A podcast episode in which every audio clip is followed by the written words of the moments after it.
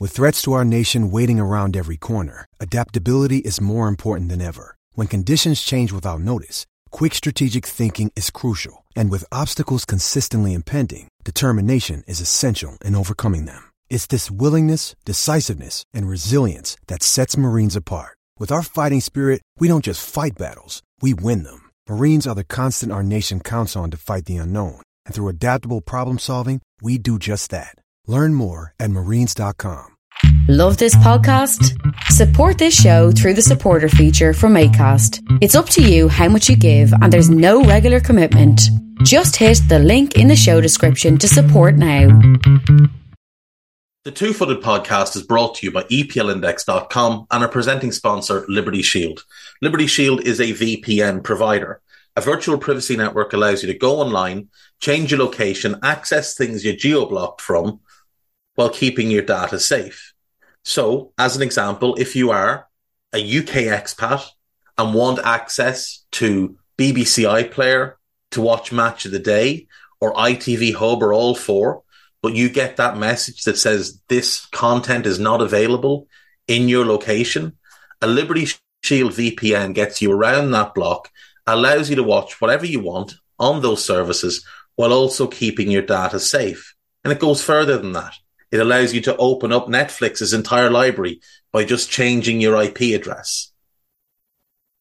Liberty Shield is the number one rated VPN provider on Trustpilot with five star ratings across the board. So go to libertyshield.com right now, use the code EPL25 and get either the hardware package or the software package.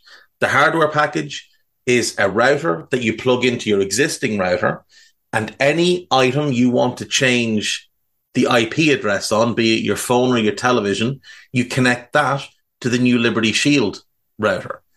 All other items can remain connected to your existing router. There's also a software package which is instantly downloadable to your device and you can get using straight away. Again, libertyshield.com, EPL25 for 25% off at checkout. We're also brought to you by Home of Hopcroft, a giftware and homeware company located in Scotland but shipping worldwide. Check out homeofhopcroft.co.uk and do check out the EPL Index and Anfield Index shops, which you'll find on Etsy. Use the codes EPL10 or RED10 for 10% off at checkout. And lastly, do remember to check out A Tad Predictable, hosted by Tadiwa. That podcast is on this feed before every Premier League match week. And then the EPL Roundtable, hosted by Kevin DeVries, on its own EPL Roundtable feed. So just search EPL Roundtable in your podcast device. And that's out after every match week. Now, on with the show.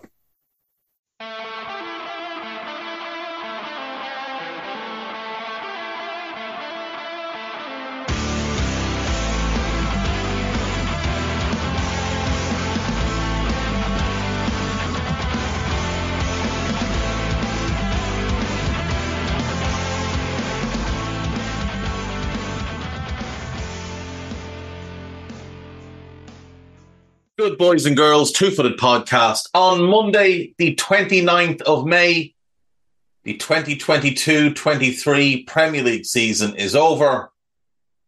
May God have mercy on its soul. It was not one to be remembered.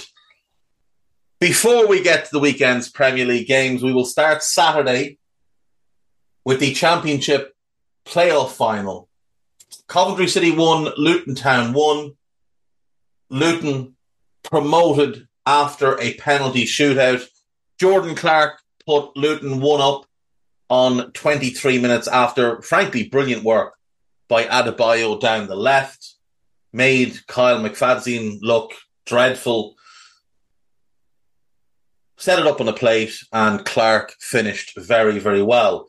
On 66 minutes, Victor Gyökeres is apparently the correct pronunciation. I've been calling him Gyökeres the whole time. Gyökeres picks the ball up on the left, beats his man, sets up a squared chance into the middle, and Gustavo Hamer runs on and finishes brilliantly. 1 1.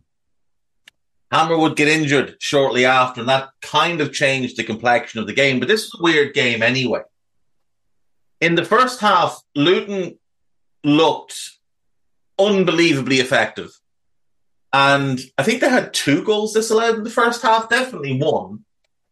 Did they have a second one? I think they might have had a second one. Either way, they've definitely had one disallowed in the first half, but they bombarded Coventry. They bullied them.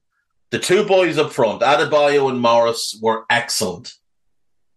Ran the channels, fought for every single scrap, dominated the back three of Coventry in the air.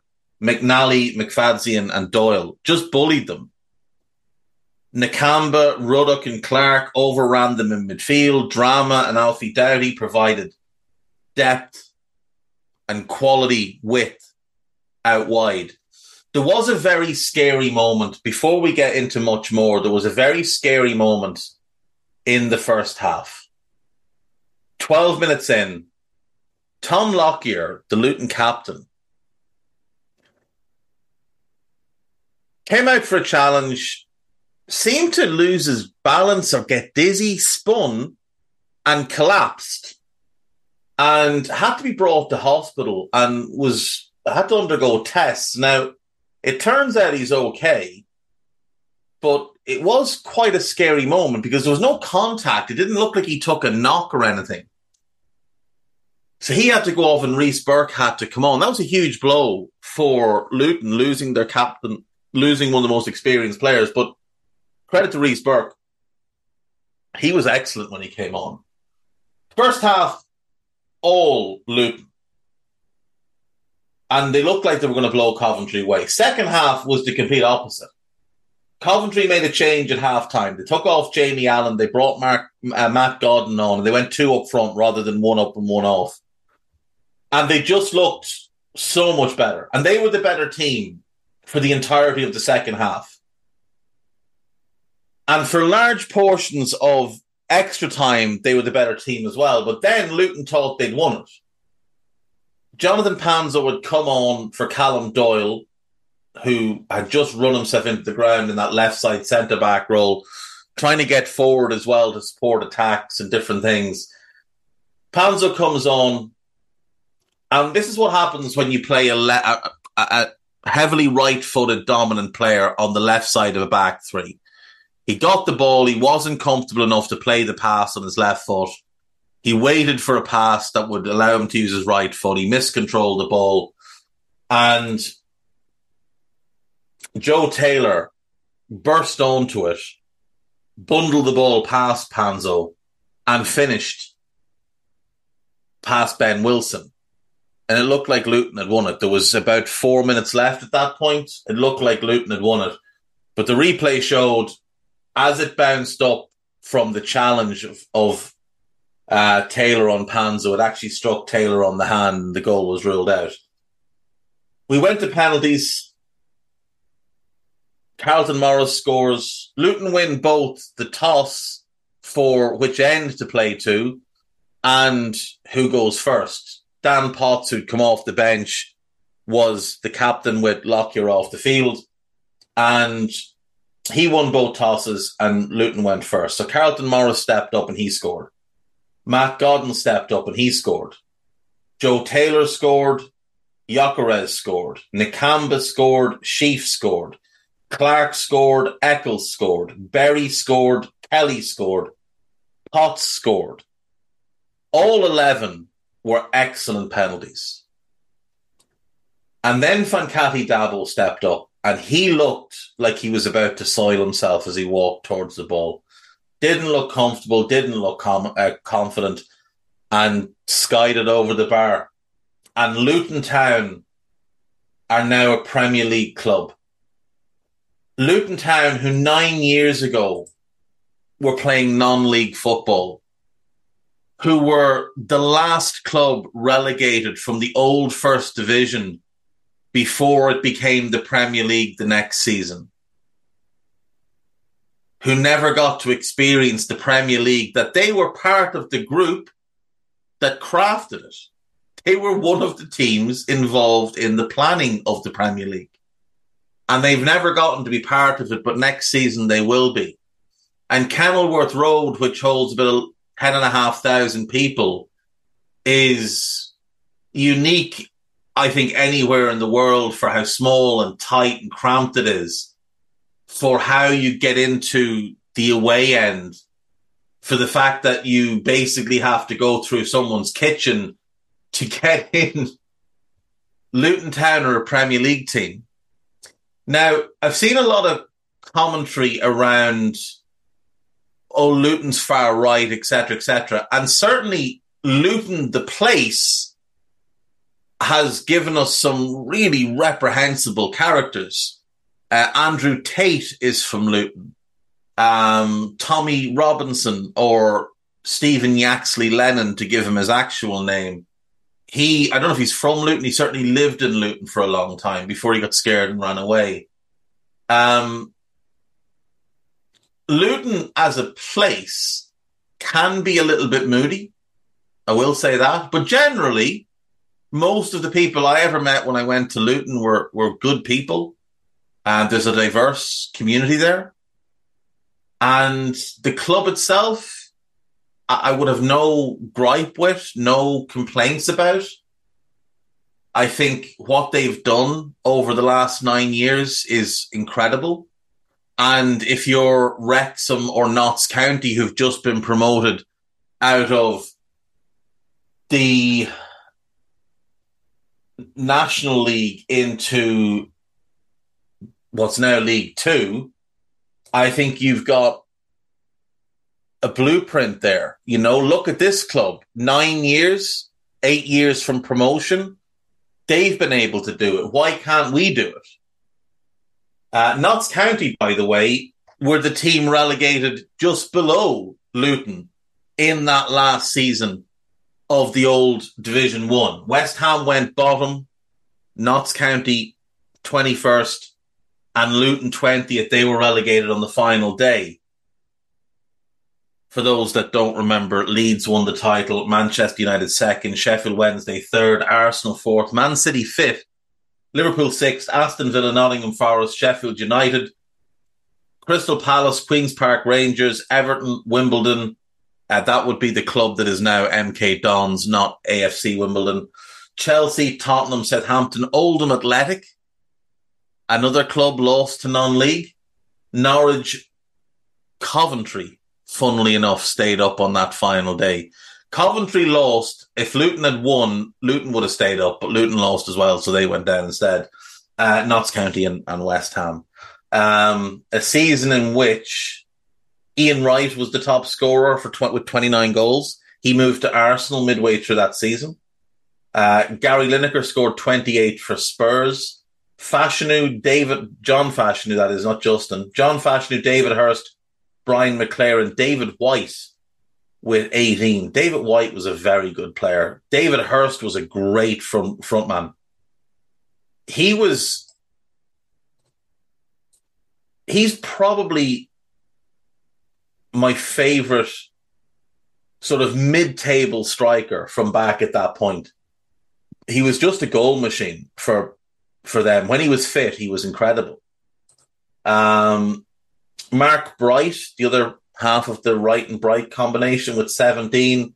Lee Chapman at 16, Peter Beardsley for Everton with 15, and Robbie Earle with 14 from midfield, which was very, very impressive back then. So if you're looking at Robbie Earle sitting in a TV studio talking absolute bobbins with Robbie Mustoe and wondering why is this for there, he was actually a really good player back in the day.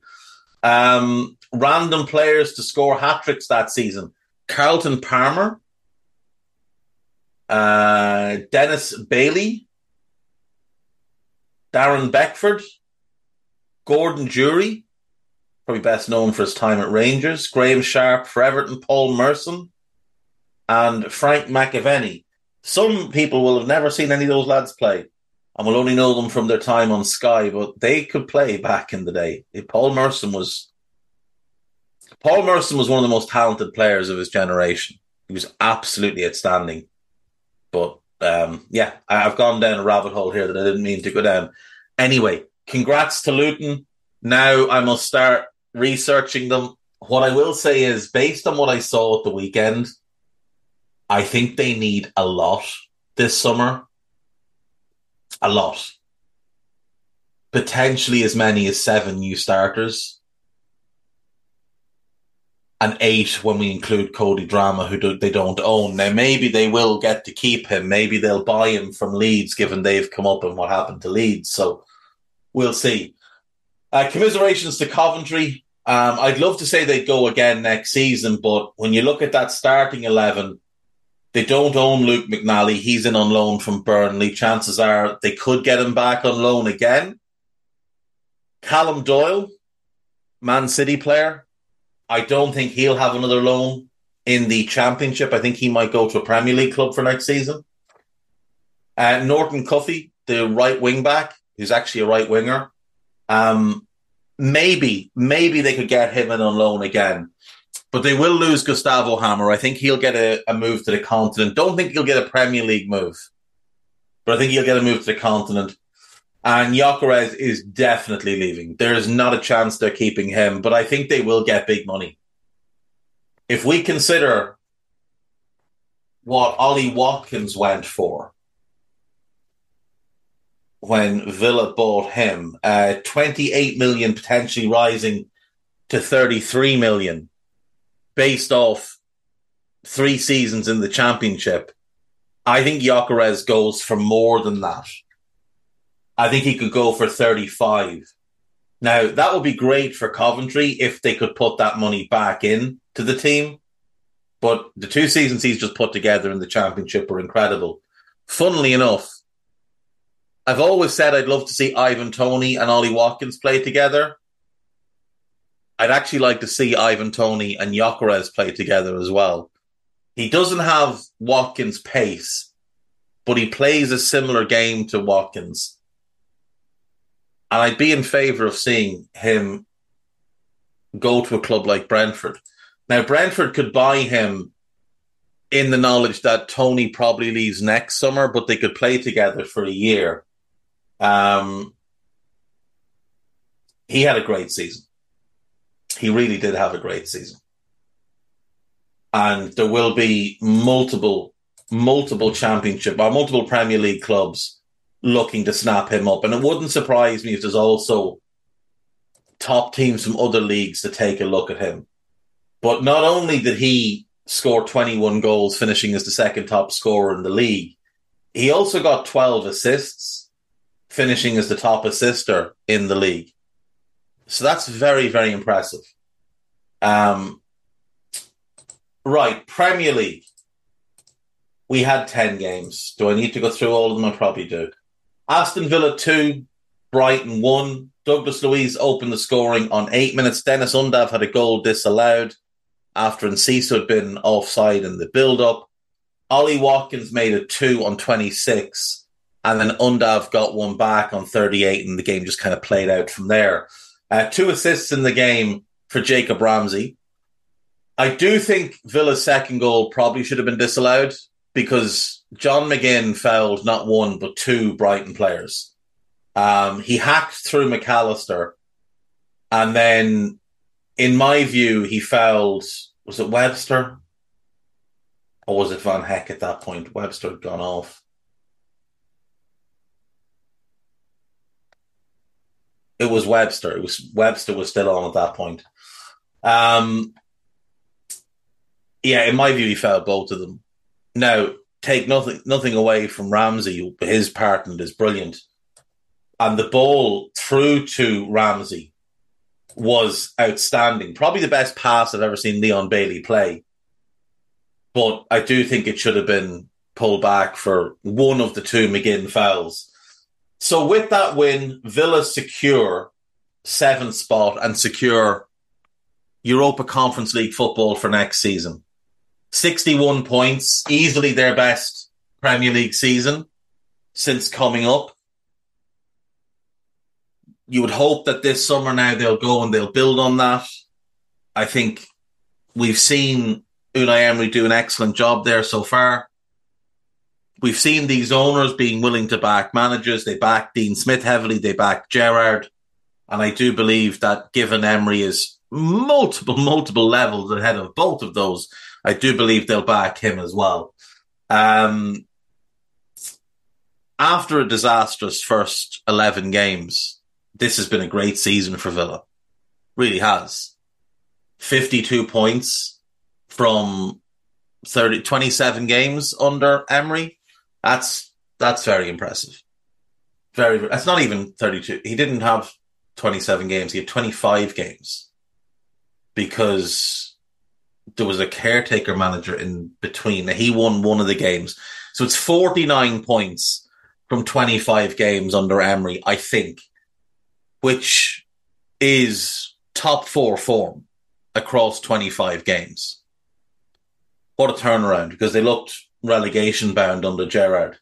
Uh, for Brighton, they had secured sixth before the game. They will be in the Europa League next season. And it just remains to be seen what parts of their team get plucked off. It's almost certain that Mac Allister will leave. De Zerbi said he thinks Caicedo will leave.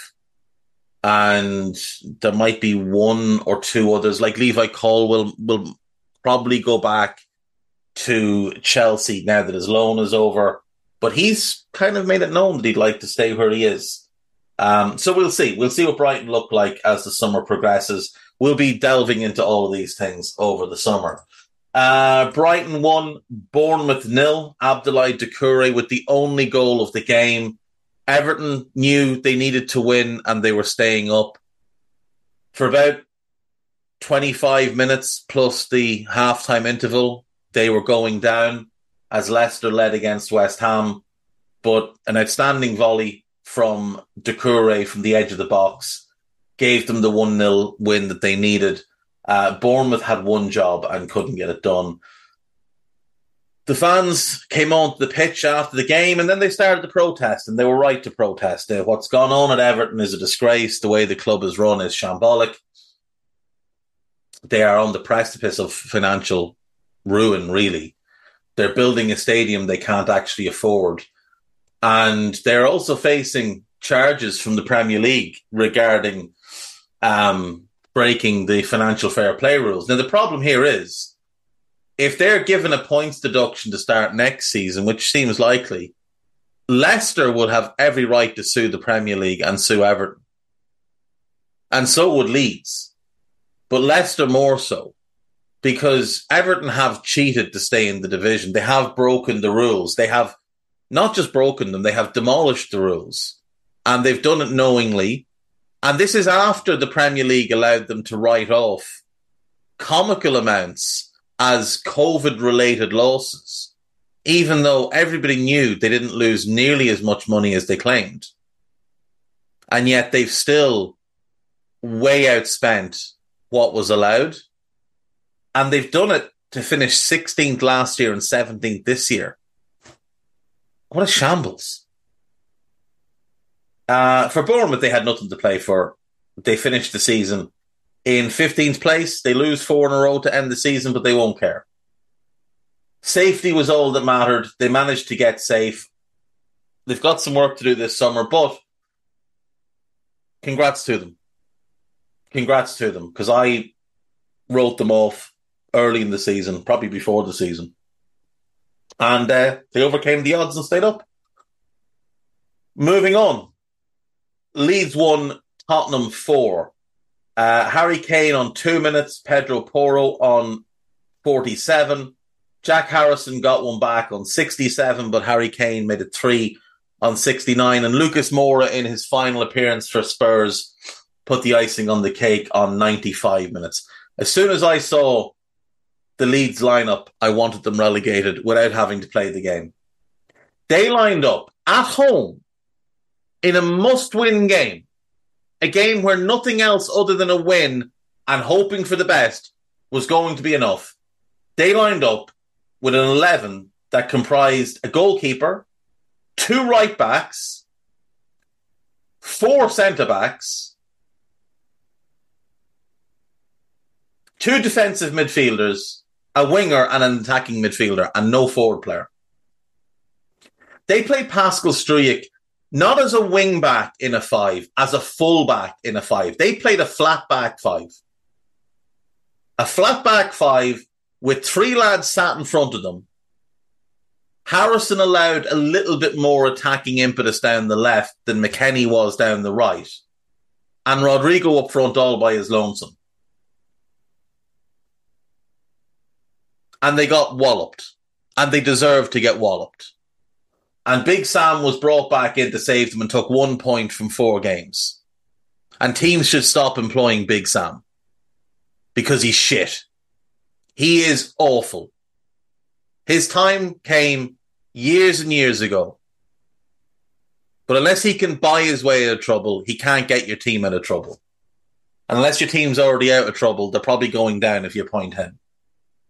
That should be the last time anyone considers Big Sam. And I've seen some people say, oh, well, Leeds and Southampton went down because they bought too many young players. That's not why they went down. Both teams went down for the same three reasons. Number one, they made bad decisions with managers. For Southampton, it was Nathan Jones and Ruben Selles. For Leeds, it was Javi Gracia and this idiot. Number two, their senior players let them down routinely across the course of the season. The senior players, not the young players. The senior players let them down. And number three, they just didn't score enough goals. Just didn't have anyone that could score a goal. Leeds scored 48 goals, but didn't have Bamford, didn't have reliable sources of goals when they needed it. Southampton only scored 36. If they'd had goal scorers, they would have stayed up, but they didn't. So, unfortunately for Leeds, after three years, it's back to the championship you go. I do think Leeds and Southampton are both well set to go down and come back up, and I'll get into that tomorrow. I've been through Southampton's squad and what I'd like to see them do. I'll do Leeds tomorrow, and I'll do Leicester tomorrow as well. We'll get to them in a second, but Leeds have nobody to blame, only themselves. Brentford won, Man City nil. I said Brentford play City well. Ethan Pinnock with the only goal in 85 minutes. City very clearly didn't care about the game. I mean, look at the team that they sent out. Ederson, Walker, Laporte, Aké is a back three. That's fair enough. Rico Lewis and Kalvin Phillips as a midfield pairing. Riyad Mahrez, Cole Palmer, Phil Foden, and Sergio Gomez as the three behind Julian Alvarez. Uh, Shea Charles, the only player introduced off the bench, very, very talented young player is Shea Charles. Northern Irish international, definitely one to keep an eye on. But it was very clear that Man City didn't care in the slightest about that game. Good win for Brentford. I do wonder if Villa and Spurs had lost and Brentford had won, and Brentford had gotten into Europe on the basis of that win, because all that's what all they could do was win and hope that the other two lost, or that they drew, uh, which would have been enough. But if that had happened and they'd gotten in, would Spurs or Villa have filed a complaint against City for playing a weakened team? Because we've seen that happen before, where teams get punished for re- rotating too many players. Um, you know, not not taking the competition, compromising the integrity of the competition. I believe is what they actually call it. It mattered not. Uh, 1 0. Congrats to Brentford. Great season. They finished ninth. They only finished three points out of sixth. Three points out of sixth. They finished with a better goal difference than both Villa and Tottenham. They only lost nine games all season. Liverpool, Manchester United both lost nine. Newcastle, Arsenal, and City all lost less. So only three teams lost less than them all season. It's a fair effort. Uh, just too many draws, 14 draws. Otherwise, they could have gotten Europe. But for Thomas Frank, I mean, that's an outstanding job. In, in your second season, very, very impressive. Uh, moving on. Manchester United 2, Fulham 1.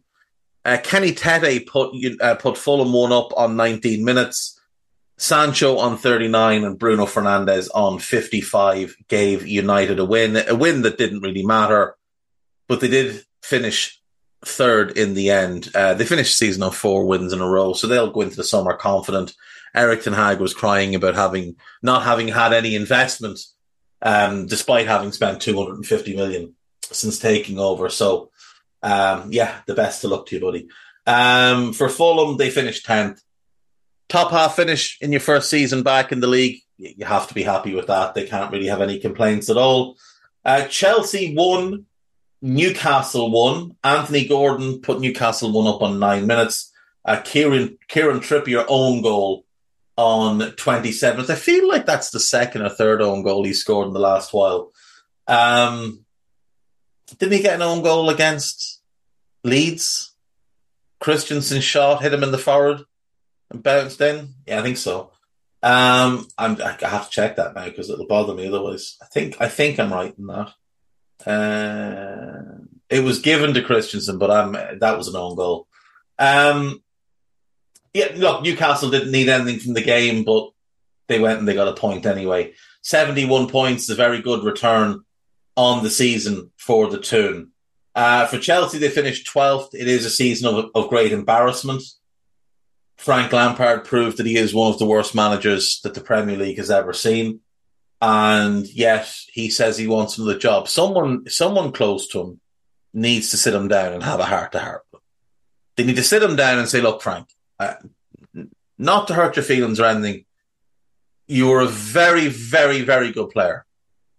But as a manager, you're absolutely dreadful.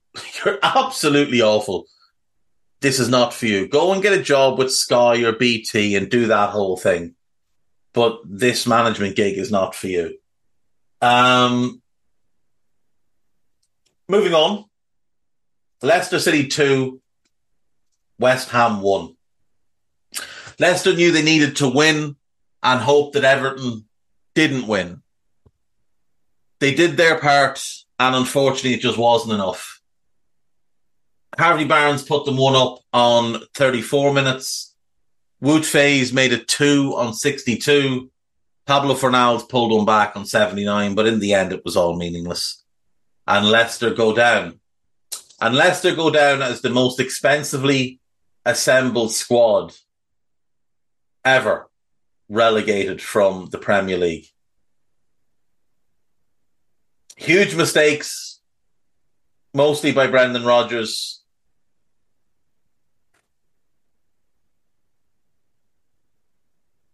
club in quite a substantial amount of debt, it must be said. The highest wage bill in the league outside of the top six, the big six rather, because it's higher than Newcastle's. I wouldn't imagine many, if any, of that squad have relegation release clauses.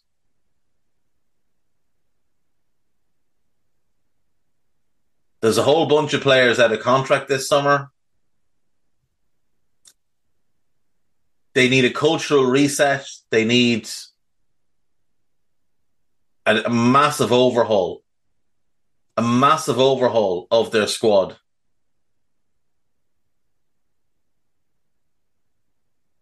And when you look at the players likely to leave, I don't know what's left over, but we'll go through it this week. They won the Premier League seven years ago.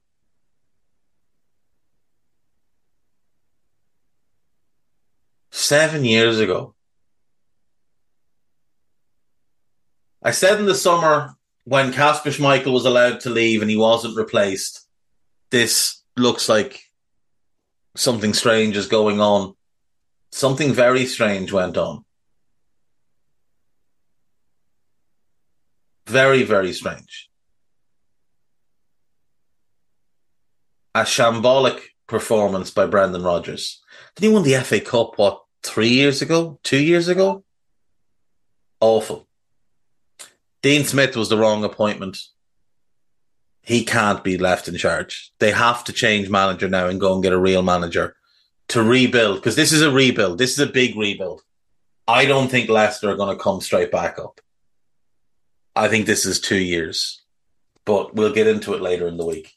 Um, Arsenal five, Wolves nil, two for Xhaka, one for Saka, one for Jesus, and one for Jakub Kiwior.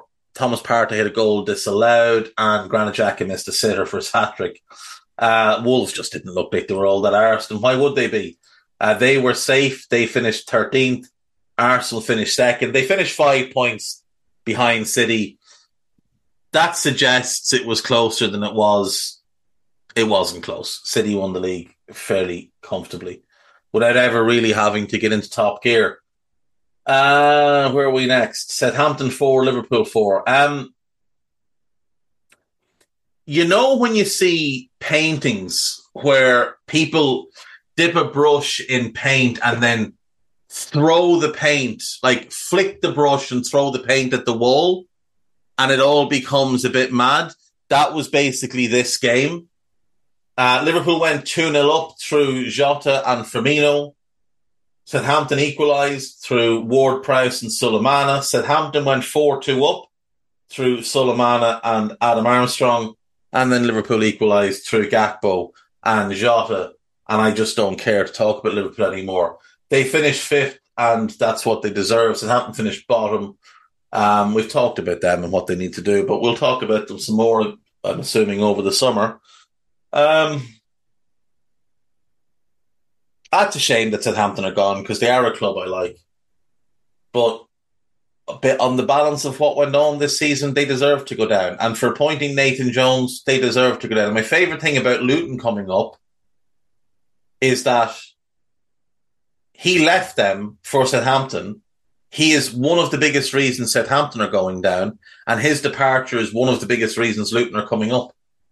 In their run up through the divisions, he walked out on them twice.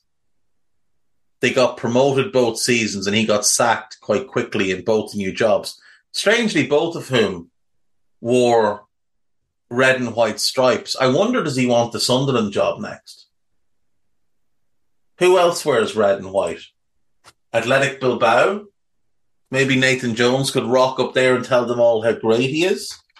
Teams who wear red and white stripes. Um, let's see. Let's find Nathan Jones uh, his next job. I think that's I think that's fair. So he's had Stoke, he flopped. He's had Southampton, he flopped. Uh, Derry City could manage them.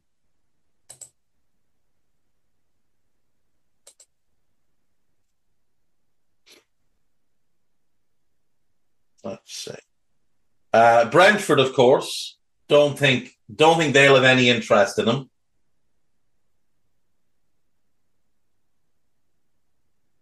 Doncaster Rovers, that's about his level. That could work.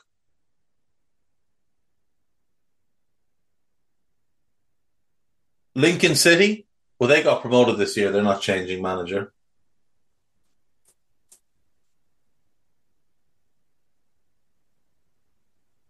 Rotherham, red with a white pinstripe, that might do. Sheffield United, of course, they've been promoted. They're not appointing them.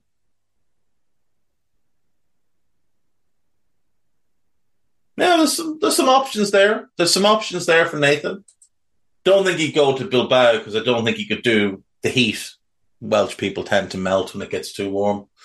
Um, finally, then Crystal Palace won Nottingham Forest won. Taiwo Awoniyi put Forest one up in the first half. Will Hughes equalised in the second half, and that was all she wrote. And those two teams had nothing to play for going into the game, so it didn't really matter to either of them. Crystal Palace finished 11th, Forest finished 16th. The final table Man City top, Arsenal second, United third, Newcastle fourth, Liverpool fifth, Brighton sixth, Villa seventh, Tottenham eighth, Brentford ninth, Fulham 10th, Crystal Palace 11th, Chelsea 12th. Just letting that one sit for a second. Chelsea 12th.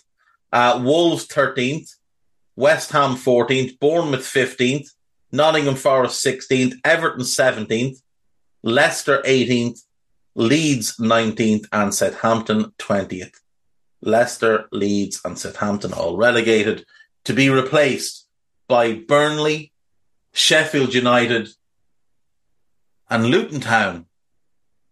Madness. Right, we'll take a break. When we come back, we've got some news. We've got a quick laugh at Gareth Crooks, of course, and we've got the gossip. So I'll see you in a sec.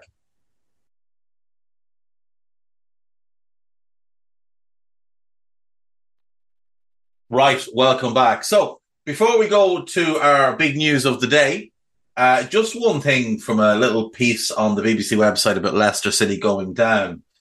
There's a line in here. When he left the club to go on holiday last summer, Rodgers provided the decision makers with a list of players he wanted to sell, which included Nampalys Mendy and Ayoze Perez. That's the Ayoze Perez, by the way, that he forced the club to buy for like 18 million. Um, when Rodgers returned for the start of preseason, he was stunned to see those he wanted out still at the club. Stunned. Not surprised, not miffed, stunned. As if while he was away, he just thought, well, when I go back, everything will be done. And I don't need to worry about it. Those players will all be sold. As if he hadn't been aware of the fact that they hadn't been sold. I think Brendan has been feeding Shamoon Hafez some lines for this piece.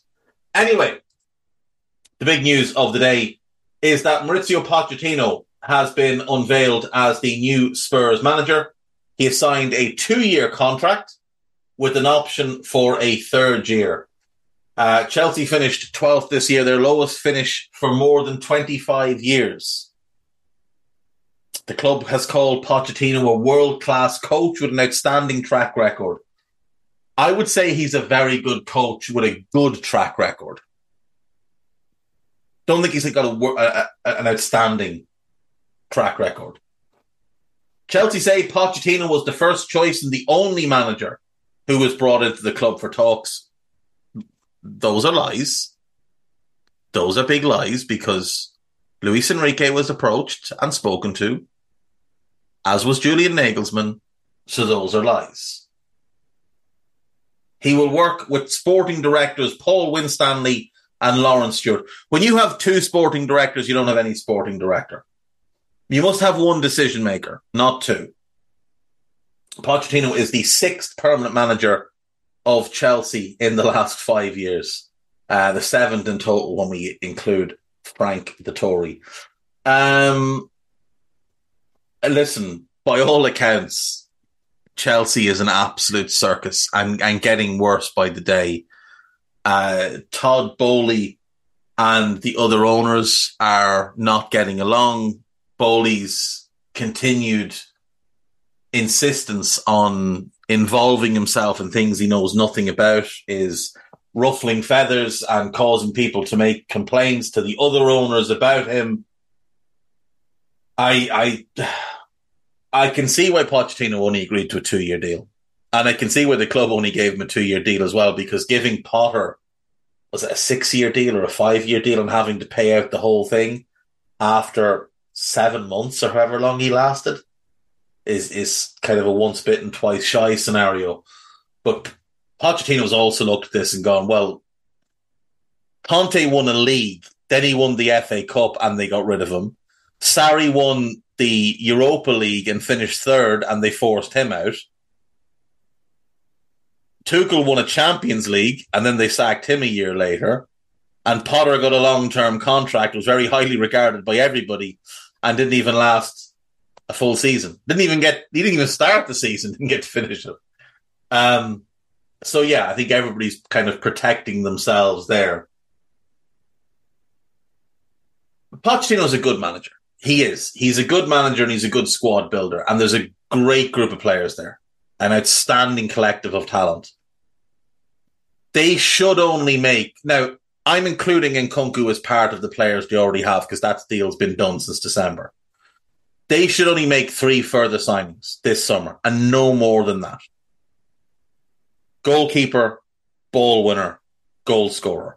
Now, if Lukaku wants to come back and Pochettino wants to give him a try, you don't need a goal scorer. You could run it with Lukaku. The guy is good enough. He is great when he's locked in and on form. Ball winner is non negotiable, has to be done. Rumors are they're pushing to sign Manuel Ugarte. Goalkeepers got to be addressed. Not a long term fix, just someone that'll bridge the next three to four years. Emi Martinez, if he could pluck him out of Aston Villa, would actually be ideal for this. Someone to bridge the gap until Slonina is ready. Mendy needs to go. I'd be looking to move Kepa on as well, given he's I wouldn't say rebuilt his value because he came in for 73 million. But I think now you'd at least find a club willing to take him in on loan. And I think Kepa has two years left.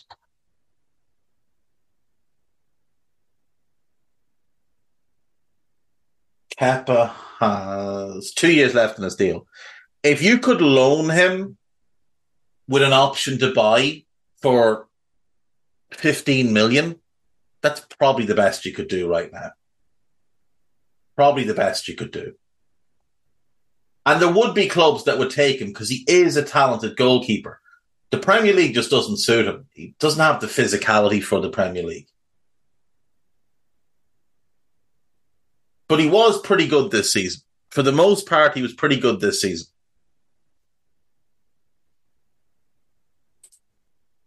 Now Pochettino's got to go through this squad and figure out who he doesn't want because that's more important than anything else. Who doesn't he want? Get rid, get them off the books, not loan, sell. Sell them, trim down that playing squad. You've no reason to have so many players under contract. It's a complete waste of resources. Sell them. That'll help solve your FFP issue. There's obviously one or two there that want to leave, including Mason Mount by the looks of it, and Levi Colwill by the looks of it, but we'll see what happens. Uh, Gareth Crooks, team of the season. This is magnificent. This is this is genuinely magnificent stuff. Ederson is his goalkeeper. Ederson hasn't been one of the three best goalkeepers in the league this year. It's not often I ignore the winner of the Golden Glove Award, but on this occasion, I think I must. This season belongs to Everton. Sorry, to Ederson, who has quietly but very effectively played a blinder for Manchester City. He's almost as good with the ball at his feet as he is with it in his hands. That sets him apart from all other goalkeepers in the world. It is a remarkable pile of shit he's just written there. Ederson wasn't one of the three best keepers in the league. He's gone Kieran Trippier at right back. I don't have an issue with that. I do take issue with Saliba. He wasn't Arsenal's best centre back, let alone one of the two best centre backs in the league. I don't have an issue with Dias. Um, he's picked Akanji at left back, which is just laughable. What a season this lad has had. Strong, powerful, and quick. I can't think, think of three better qualities in a defender. You are a moron.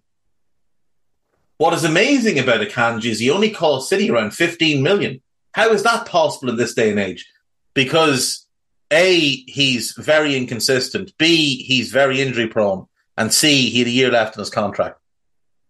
All fairly self explanatory. Uh, Dortmund were desperate to get rid of him. So, you know, he's a laughable inclusion. Uh, in midfield, De Bruyne, yeah, I mean, no problem. No problem. Gundogan, Fair enough. Casemiro, fell missed seven games just through suspension. Nonsense. Odegaard, no problem. And he's picked Kane and Haaland up front. He's picked a, like a 4-4-2 shape. And I don't have an issue with either of them. I genuinely don't. But Casemiro's a nonsense inclusion. Guimaraes was better. Caicedo was better. Rodri was better. If you just want defensive midfielders. Uh, for Akanji, Aké was better. Estupinan was better. Zinchenko was better. There's three better left backs. Alisson was better. Pope was better. And Martinez was better than Ederson. David Raya had a better season than Ederson. So, you know, Gareth, watch a game for once. Like what he's done there is he's had a look at the top four and thought, right, City have won won the league. So I'm going to force six City players into my team. Arsenal finish second. We'll give them two. United and Newcastle, we'll give them one each. And I'm putting in Harry Kane because, well, English bias, Spurs bias. And to be fair, he did have a very, very good season. But still, do everybody a favour, Gareth, and just, just retire at this point. How old is Gareth Crooks? It must be time for someone to put him out to pasture. He's 65. It's time for him to retire and to go away, to go far, far, far away. He retired as a player at 32. He has been a plague on all of us since 1990. Even when he was still playing, he was still doing punditry and he was awful at it. If you find clips of the 82 World Cup where he's working as an analyst and the stuff he comes out with is just, oh, dreadful, utterly dreadful. 32 years he's been chatting absolute nonsense. Time for him to just be put out to pasture. Anyway, we'll do the gossip and we'll be done for the day. Real Madrid are set to announce the signing of Jude Bellingham for, from Borussia Dortmund next week. West Ham and England midfielder Declan Rice would prefer to join Arsenal, with Manchester United, Chelsea, and Bayern Munich also interested.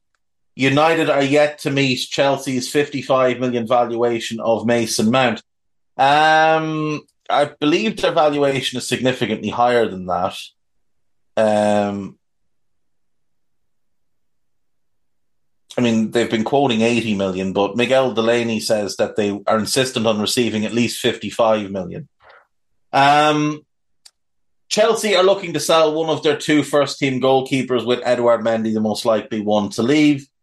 Newcastle have sent scouts to watch Dominic Szoboszlai twice in the last fortnight. Manchester City have set a £35 million asking price for João Cancelo. To be fair, someone will get a good player. He is a good player. He is a good player. There's no question. He was great for a couple of years. City are prepared to use Cancelo in a swap deal for Joshua Kimmich. Right. Uh, congrats to João Cancelo, by the way. Two league title winner, winner medals this season. Um, we'll go through the rest of Europe tomorrow. Marco Asensio is set to leave Real Madrid when his deal expires after contract negotiations broke down. Asensio is in advanced talks to join Paris Saint Germain. Well, sticking to their younger, more French plan, I see. Freiburg and Netherlands goalkeeper Mark Flekken is on the verge of joining Brentford with the Premier League club set to activate his 13 million euro release clause. That's a strange move for me for for Brentford. It, I just I don't really understand that one. Uh, Tottenham are leading the race for Brentford and Spain goalkeeper David Raya. Leeds are unlikely to sign Weston McKennie this summer. You think? Um, if anyone follows Weston McKennie's dad on Twitter, that's a very strange fella. That's all I'll say. West Ham wants Nuno Tavares. Why? David Moyes says he will look at British and homegrown players this summer, with James Ward Prowse and Harvey Barnes linked. Um, West Ham are just going to continue to wallow in mediocrity. Arsenal's 23 year old winger Reiss Nelson is set to agree a new long term deal. I'd love to know how much they're overpaying for him. Tottenham are willing to listen for to listen to offers for Ben Davies this summer. I don't imagine they'll get big offers. To be fair, um, Erik Ten Hag wants Marcus Rashford to extend his contract, which runs out at the end of next season. Real Madrid will sign Jude Bellingham in a deal worth up to up to almost 100 million in add-ons. I don't understand what that's meant to mean. Prospective new Chelsea manager Mauricio Pochettino wants to assess Lukaku. Chelsea are close to signing Manuel Ugarte, but Liverpool are all, also interested. I don't believe anybody's close to signing him. Liverpool have been asked have asked to be kept informed about Ruben Neves. No, they haven't. That's Wayne Veysey talking his usual line of trash. Aston Villa, Newcastle, Tottenham, and Roma could look at Hwang Hee Chan. Um, I'm not sure why. He's good. He's not that good. Tottenham are looking at a move for Manor, Sol- Manor Solomon after FIFA said he could leave Shakhtar Donetsk on a free this summer. Um, I think Fulham should keep him. I think he should, he should want to stay there as well. I don't really understand why he's allowed leaving a free. I think it's really shit on Shakhtar, to be totally honest. Arsenal considering a move for Galatasaray's 22 year old French defender Sacha Boey. Uh, Brighton are also linked to him. Arsenal refused to put a clause in Bukayo Saka, Bukayo Saka's next contract, and gave him a shorter deal than had been expected. Okay. Burnley are monitoring Fabio Carvalho and are open to a permanent or loan move. Um, who wrote this? Oh, Wayne Veysey. Shite. Swearing is going to be more necessary moving forward. I'm just telling you that now. Belgium striker Divock Origi is set to leave AC Milan, and while clubs in Turkey are interested, he would prefer a return to the Premier League. Brighton are in talks with Livingston's 21 year old American goalkeeper Brian Schwatka, while Robert Sanchez is considering his future. His future has been considered and the decision is made. He is off this summer. Andoni Iraola, who was a target for Leeds, is set to leave his role as Rayo, Rayo Vallecano coach this summer. I think Leeds should go back and try and get him. Um, uh, just on Fabio Carvalho, there is a report this morning from David Lynch, who is very reliable, that uh, he might leave on a permanent deal this summer. That he's been told by Klopp he won't be part of the first team picture next season, uh, which is just very poor management. Um, Barcelona want to sign Bruno Guimaraes, but it, is believed it will take a fee of around 100 million euros to convince Newcastle to sell the 25 year old.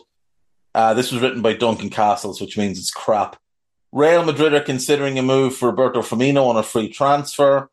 Uh, Pochettino, Brazil remain hopeful of convincing Carlo Ancelotti to be the next head coach. James Maddison is set to lead the Exodus after Leicester's relegation from the Premier League. Relegated Leeds will not stand in the way if the right offer comes in for Jack Harrison. Book Jack Harrison to West Ham United right now. Liverpool could sign Sergei Milinkovic Savic for 26 million euro. They won't, though. Manchester United's chances of signing Kim Min Jae and Victor Osimhen have been boosted by speculation surrounding the future of Luciano Spalletti. Now, there's no speculation around his future. He's leaving, he's taking a year off, and that will have no impact at all on what Napoli do with Osimhen. Kim Min Jae has a release clause but Napoli will try and negotiate a new deal for him. Newcastle have also joined the race for Kim. Kim and Botman would be monstrous together. Sheffield United are keeping tabs on Lewis O'Brien of Nottingham Forest, who's currently on loan at DC United. I do think he looked a little bit out of his depth in the Premier League, but he only got a handful of games, so it wouldn't be a it wouldn't be a bad move if you get if you can get him cheap or even on loan. Chile Ford and free agent Alexis Sanchez is keen on a return to the Premier League, having played for Arsenal and Manchester United following his spell at Marseille. Um, I genuinely can't think of a single Premier League club who would have any interest in signing Alexis Sanchez. I will also say he's not a free agent this summer. He signed a two year deal last summer. So unless Marseille have agreed to let him leave for nothing, uh, just to get rid of him, then I just don't see that there's any truth to that at all. Right, that will do. Thank you as always, folks. I will see you tomorrow. We'll go through the other leagues tomorrow, the European leagues, some fairly dramatic ongoings in uh or, or goings on, I should say, in Germany. Uh, we'll have a look at the two clubs that got relegated this weekend, and then we'll start to make a plan for the summer. Um, I'm hopeful that we can do some decent end of season reviews with a couple of people, but we'll see what happens. Right, take care of yourselves. Goodbye.